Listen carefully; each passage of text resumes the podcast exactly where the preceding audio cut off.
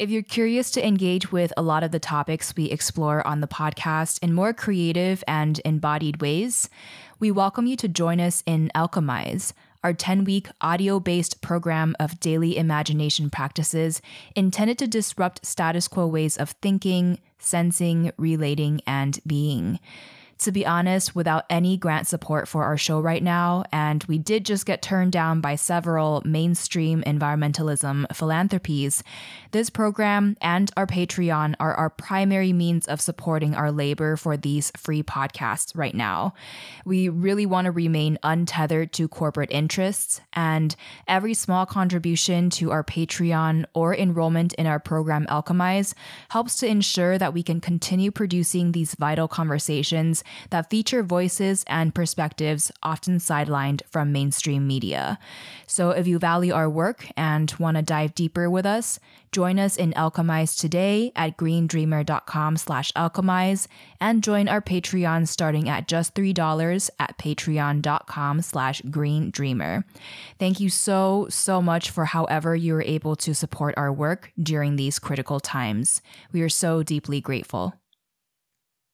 Green Dreamer is supported by our listener patrons. To support the show starting at $2 per month, you can head to greendreamer.com slash support to learn more. This episode is also supported by our sponsor, Osea Malibu, the original plant based, results driven skincare line. I was really excited to share this with you because I've actually been using Osea's skincare myself for the past few years, and I love it. The hyaluronic C serum specifically has been helping to keep my skin hydrated in this dry climate in California. To get $10 off your first purchase of $50 or more, you can head to oseamalibu.com slash greendreamer, and the discount will automatically be applied when you check out. Again, that's oseamalibu.com slash green dreamer. The issue for me is that biochar exists already. We're not waiting for anything. The technology is out there, the finances are coming along. Some of these other things, we just don't know when they're going to be ready, how much they're going to be able to do, what the economics behind it are. And they don't seem to have a lot of co benefits, which biochar does. That was Kathleen Draper, the author of Burn Using Fire to Cool the Earth. And she's also a researcher and communicator that focuses on biochar, which is a highly stable carbon material that can be used for things like improving soil health, reducing flooding, purifying the air, and more. Stay tuned as we're about to explore how we can redirect biological waste, a lot of which currently just ends up in landfills, towards the creation of biochar to turn that source of waste into a resource. Why we need to talk about biochar more and its potential for helping to restore our carbon cycle, and more. Green Dreamer, if you're ready, take a deep breath and let's dive in.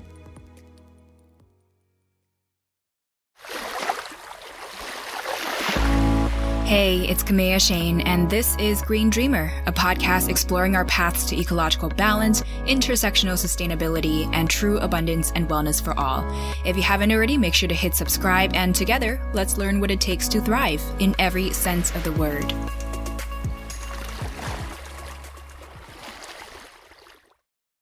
So I think my particular eco epiphany, as I call it, happened after I became a mom 18 years ago.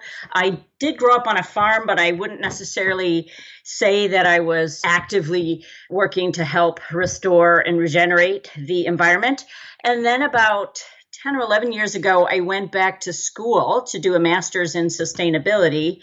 And during that time, I was reading deeply on different potential solutions. And to be honest, the only one I could really understand was biochar because it, it, had a um, sort of an agricultural bent, but I also found that it's an ancient technology. So it wasn't over my head and I was really inspired by it. So from that point on, I shifted my career and focus to biochar.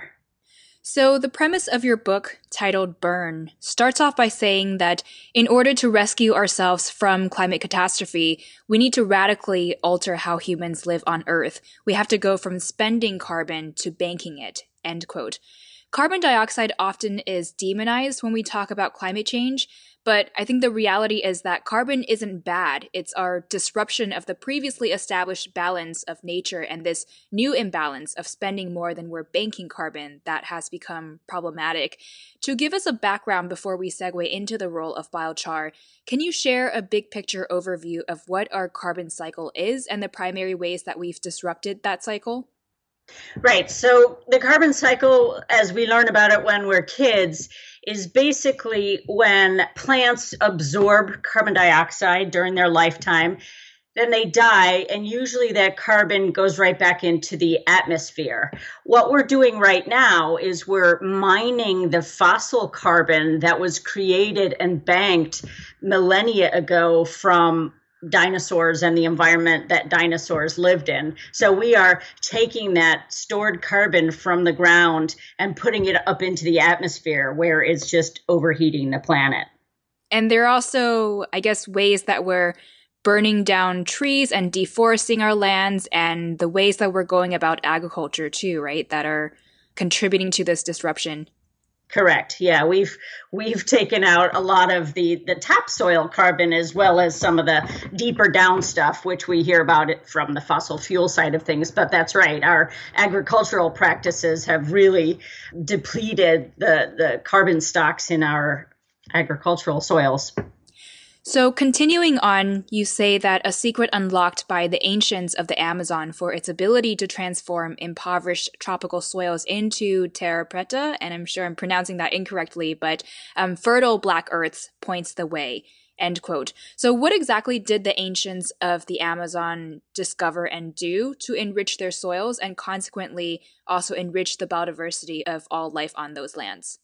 It's not actually just the the Amazonian. Several indigenous cultures around the world, in China and Japan and elsewhere, what they seem to have done is either through a design or by happenstance from their cooking styles and waste management practices, they turned this labile or short lived carbon from plants and trees into long term carbon. So, as one example, I was in Peru not too long ago and I was watching this cooking style, which is called pachamanca, and it means soil kiln. They cook over a pit that they dig, and at the end of it, they have a lot of charcoal left. And my understanding is that what they did after making these fire pits is they would probably bring out their pottery that had kind of human waste in it and dump it in the fires or any other food waste. And this was a way probably to get rid of the odors so animals wouldn't come in but it was also enriching the the charcoal or what we are now calling biochar with nutrients. And so they would do this over and over and over again. And the soils then built up huge stores of carbon very recalcitrant or long lived carbon, which boosted the fertility of those soils to the extent that even now, those soils where this was practiced are four to five times more fertile than the surrounding rainforest soils, which are notoriously poor in terms of fertility. And, and they are actually mining those terra preta soils, uh, digging it up and selling it to people because they are so fertile. Oh, wow. So, I mean, the Amazon rainforest is known to be one of the most biodiverse regions and ecosystems on, on Earth. Does part of that have to do with the ancients of the Amazon manually applying and using biochar to enrich the soils there? I'm not sure what we could make that claim, but the claim that they do say is that because of this practice, the population of humans was able to grow because they were able to grow food on those soils versus what would come out of the the uh, rainforest. All the fertility is above ground in the rainforest, except where they created these dark earth soils. So, how exactly is biochar created in terms of what, I mean, what sorts of raw materials are needed to be burned in that process? So, originally, when people started looking into this, the focus was mostly on wood or crop residues. And that's still a huge area or biomass that can be used to make biochar, but we are learning that there's a much broader range of things that can be converted from the short term carbon to a longer term carbon, including human waste and livestock waste and food waste that is hard to compost. So there's there's actually a very broad range of things that can be turned into biochar. The one thing I would say I sometimes read out on social media is that people believe plastic or municipal solid waste can be turned into biochar and and that is kind of where we draw the line. That's that's not really starting with an organic material or a or a material that's going to produce something that's non-toxic. So essentially it's really biological waste that can be turned into biochar and not like every waste that we put out there. Correct. You can pyrolyze it, you can turn it into char, but we don't refer to that as biochar. Right. And the thing is, right now, too, we're sending a lot of biological waste that can be used as resource into our landfills where they're not really able to compost, so they're just emitting methane. Yes. One of the things I'm researching in my state, because we just created regulations prohibiting any large scale generator of food waste that is a ton a week or more, they're no longer going to be able to send it to the landfill. So, one of the universities that I'm working with is looking at turning that into biochar and then understanding what kind of properties those particular biochars might have. Mm-hmm. And it may not turn out to be the best for soil because of salts or chlorine or things like that, but there's an increasing number of things you can do with it besides put it in the soil. And is there a specific way that this biological waste has to be burned? For example, does it have to be burned at a certain level of temperature? Does it have to be burned over a certain number of hours or time in order to be turned into biochar? Or is basically all biological waste burned biochar? So that's a really good question. Uh, there, there's kind of a spectrum. Uh, when you're just trying to dewater material, it's usually referred to as torrefaction, and that's what you do when you want to make charcoal. So anything under temperatures of around 350 degrees Celsius, that's referred to as torrefaction, and you're usually doing it to maximize the amount of energy in the, the fuel when we are trying to make biochar, you usually make it at temperatures from, say, 450 degrees Celsius to maybe 800 degrees. And it can be made from a number of different processes. One is called pyrolysis, and that's where there's no oxygen present. So imagine putting it in your oven and closing the door so you're really baking it. Then there's gasification, which is similar, but you have a little bit of oxygen flowing through it, and that is a decades old technology. It is not like incineration, though, and there's often a lot of confusion. We're not burning something to ash here. Uh, we're we're converting a large part of that CO2 that was absorbed during a plant's lifetime into the stable form of carbon, maybe up to 50%, depending on the temperature mm. used. So, how do you see this, I guess, being incorporated into our modern civilization in the sense that does this need to become a new way that we manage waste? So, we have recycling facilities. So, we also then need biochar creation facilities that will accept biological waste that maybe cannot be composted regularly and have proper facilities that can create the right conditions for this biological waste to be turned into biochar.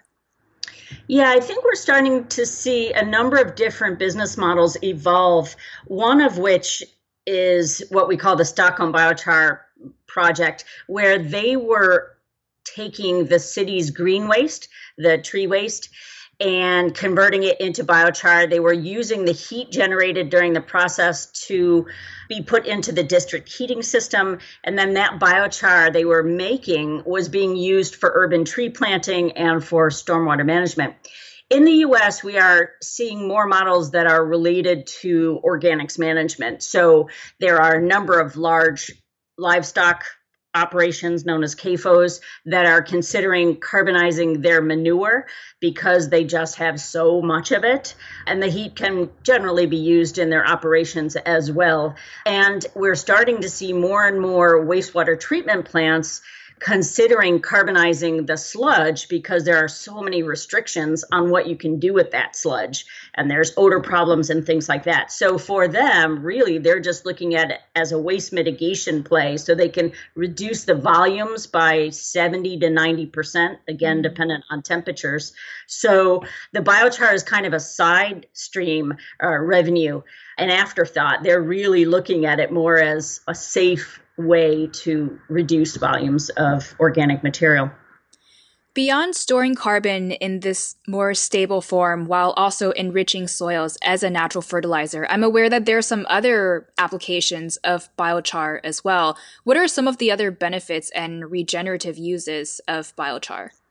One of the ones that's getting a lot of play right now is using it to remediate soils. So, not necessarily boosting fertility, although that's always nice, but there's a lot of toxic soils out there, either with heavy metals from industry, uh, poor waste management practices, or even some naturally occurring metals. So, one example is in Peru, the cacao farmers, you know, that's what you use to make chocolate, have contaminated soils with, uh, it has cadmium from the mining activities there. And they were about to lose their market share in Europe because of new legislation, which, which dictated that the uh, cadmium levels had to be below a certain point. And they'd been given five years to resolve this problem, but they had found nothing really worked until some researchers started working with them to use biochar around the trees, existing trees. And they've been able to reduce the plant uptake enough so that they can still sell into the European market. So that's one area. It's also being looked at as a filtration mechanism for water, and that's displacing activated carbon, which is very effective but can be very expensive and very energy intensive to produce. So, those are just a couple of other areas that are getting a lot of focus.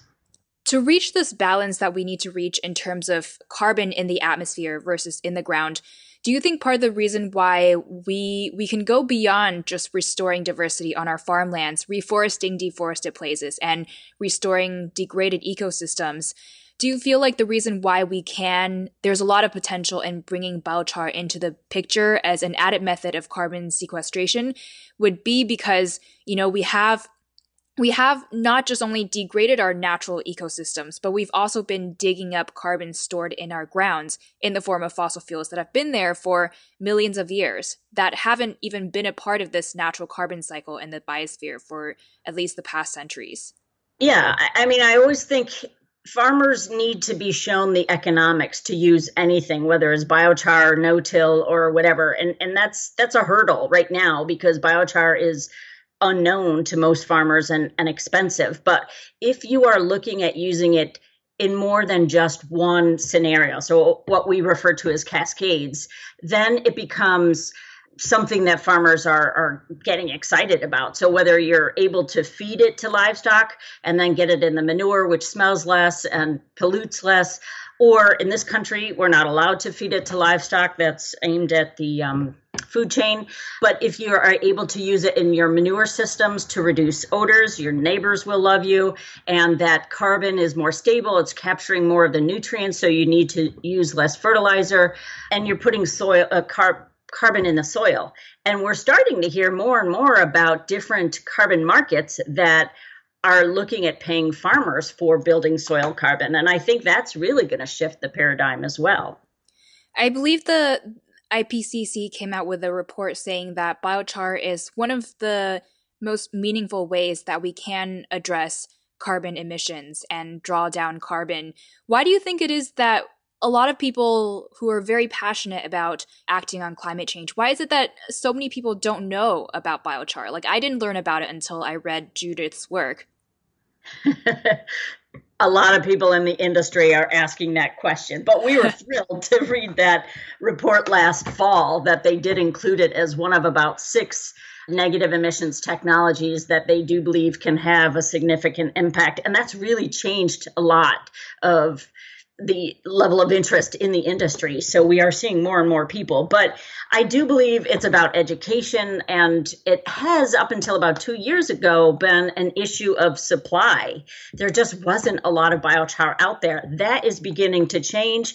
So more and more people are interested in getting into the industry and understanding that we have to do a lot more outreach and educate people on what it is and why they should care about it. Just as an example, last week I was at the Drawdown conference in at Penn State, and so many of the people there had never heard of it until they read it about it in the book. So yeah, we just need people like you and others to help us tell the story. Yeah. One of the things that really excited me and stood out to me is your vision that we can move wasted carbon resources to also shift urban infrastructures, such as buildings, roads, bridges, and ports, incorporating drawn down materials and components replacing steel, concrete, polymers, and composites with biological carbon.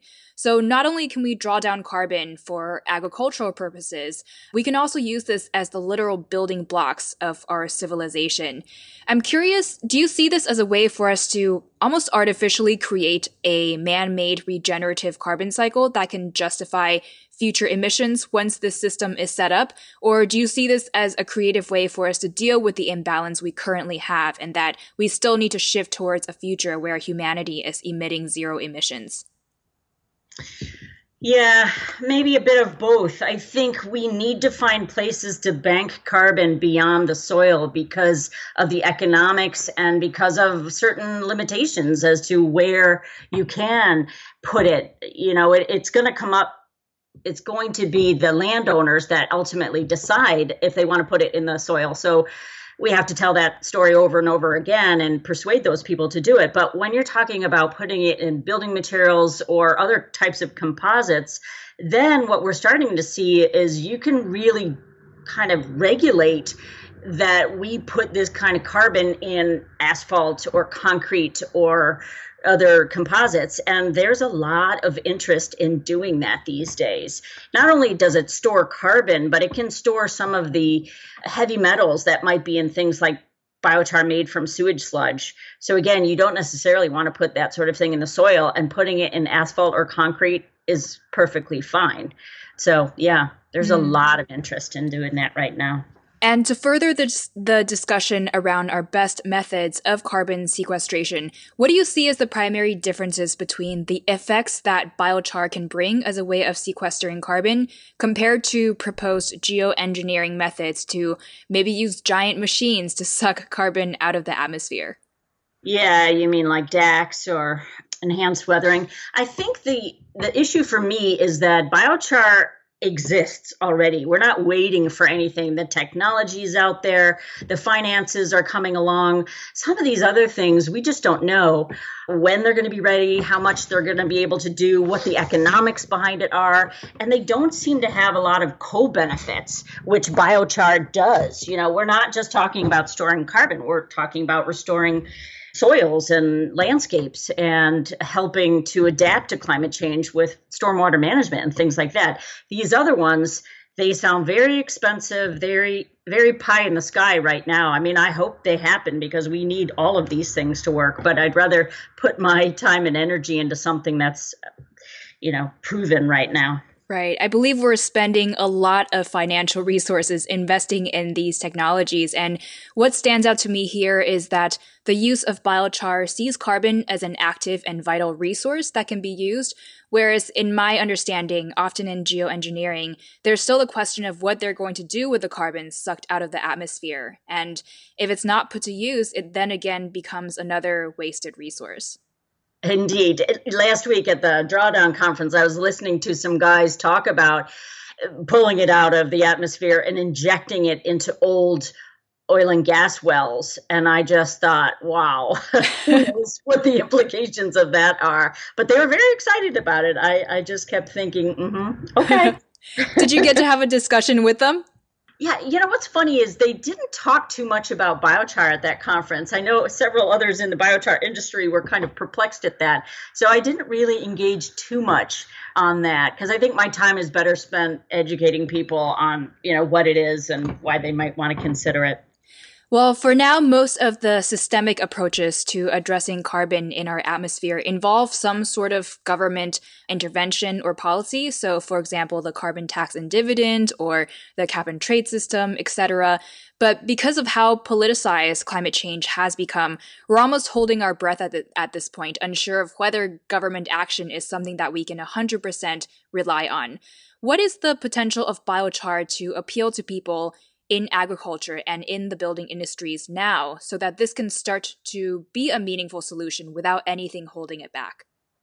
I don't believe biochar needs regulatory support in general, but I think we're getting to a stage where the cost of biochar is really starting to come down, and we are able to displace some more expensive ingredients that companies are all of a sudden getting excited about. So, as just one example, we can displace something called carbon black, which is made from a fossil fuel and it's used in all types of plastics. If if we can use biochar displacing the carbon black for less money and it performs as well if not better, then companies are able to tell their sustainability story much better and they're getting excited about that. So I, I, think regulatory will help in certain circumstances such as california is interested in changing some regulations related to putting it in asphalt and that would certainly boost if it was mandated but i don't think we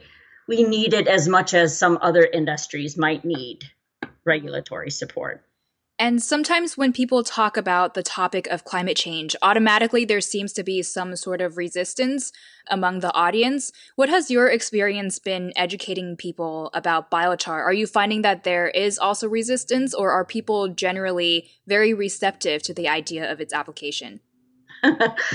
I have definitely uh, noticed that. I come from a very conservative family, and what I've learned is that the framing is really critical, and we do not need to use the climate change frame all the time. Mm. As I said, we can use the frame of waste mitigation or boosting soil fertility or all sorts of other things that trigger people much more so than climate change does. So it's important to know what your audience cares about and then play to that. So here's one example. Our waters, I live near a lake and all of the lakes around here are heavily uh, impacted by excess nutrients. But biochar is something that can be used to to harvest those nutrients and then it takes the phosphorus out and then you can use that biochar as a fertilizer because you've put some nutrients in and you've helped heal the lakes.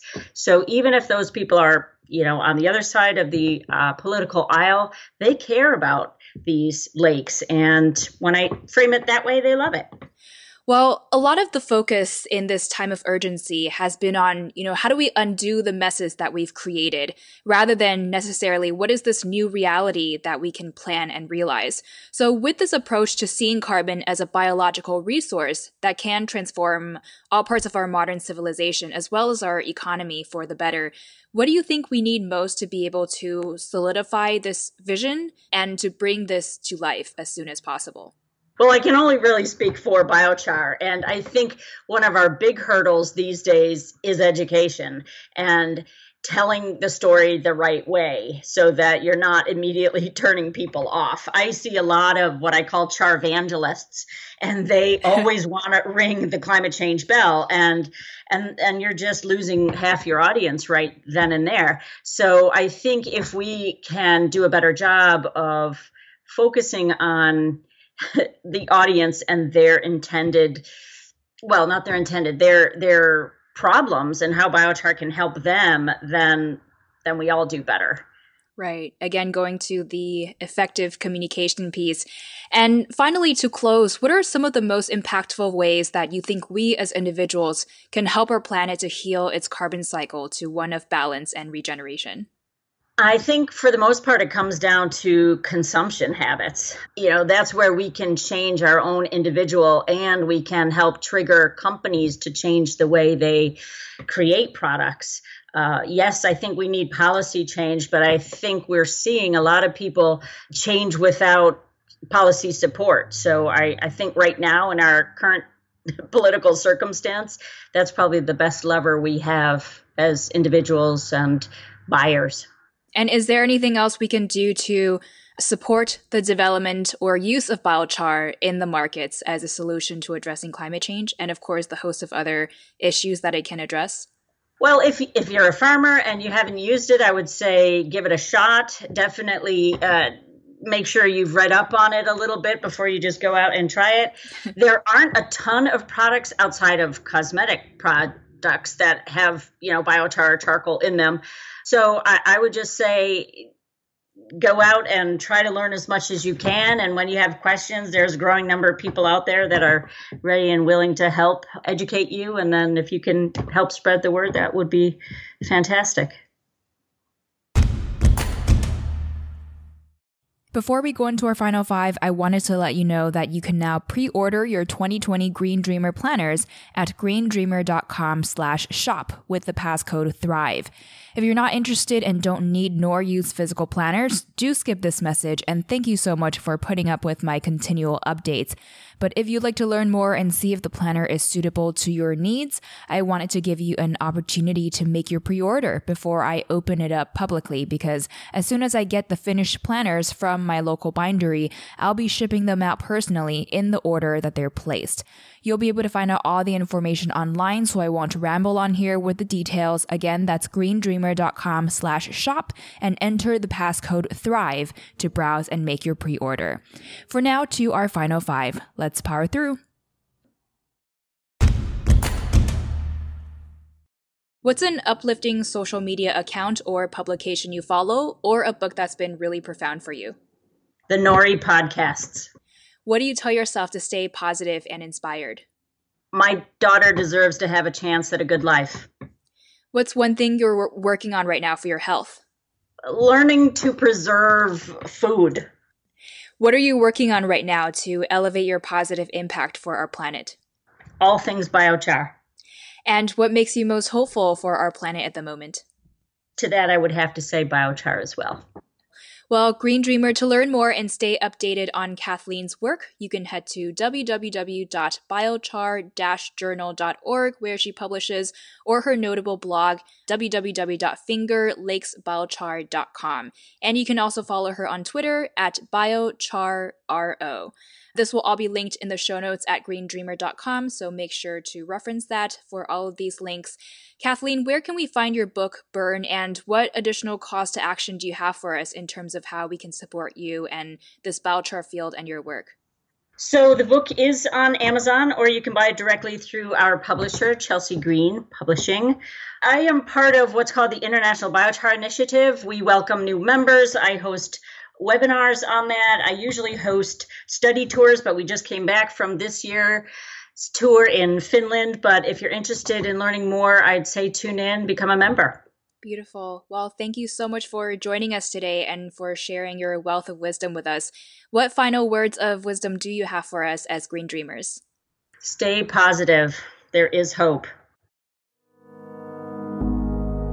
Green Dreamer, thank you so much for tuning in. I'd like to take another moment to thank our sponsor, Osea Malibu, a skincare line founded by a family of women inspired by the sea and that formulates botanical powered products that have shown proven results for all skin concerns. To get $10 off your first purchase of $50 or more, you can head to oseamalibu.com slash green dreamer. Again, that's O-S-E-A malibu.com slash green dreamer. Oh, and if you're in the LA area, make sure to stop by their Osea Venice Skincare Studio for their therapeutic facials.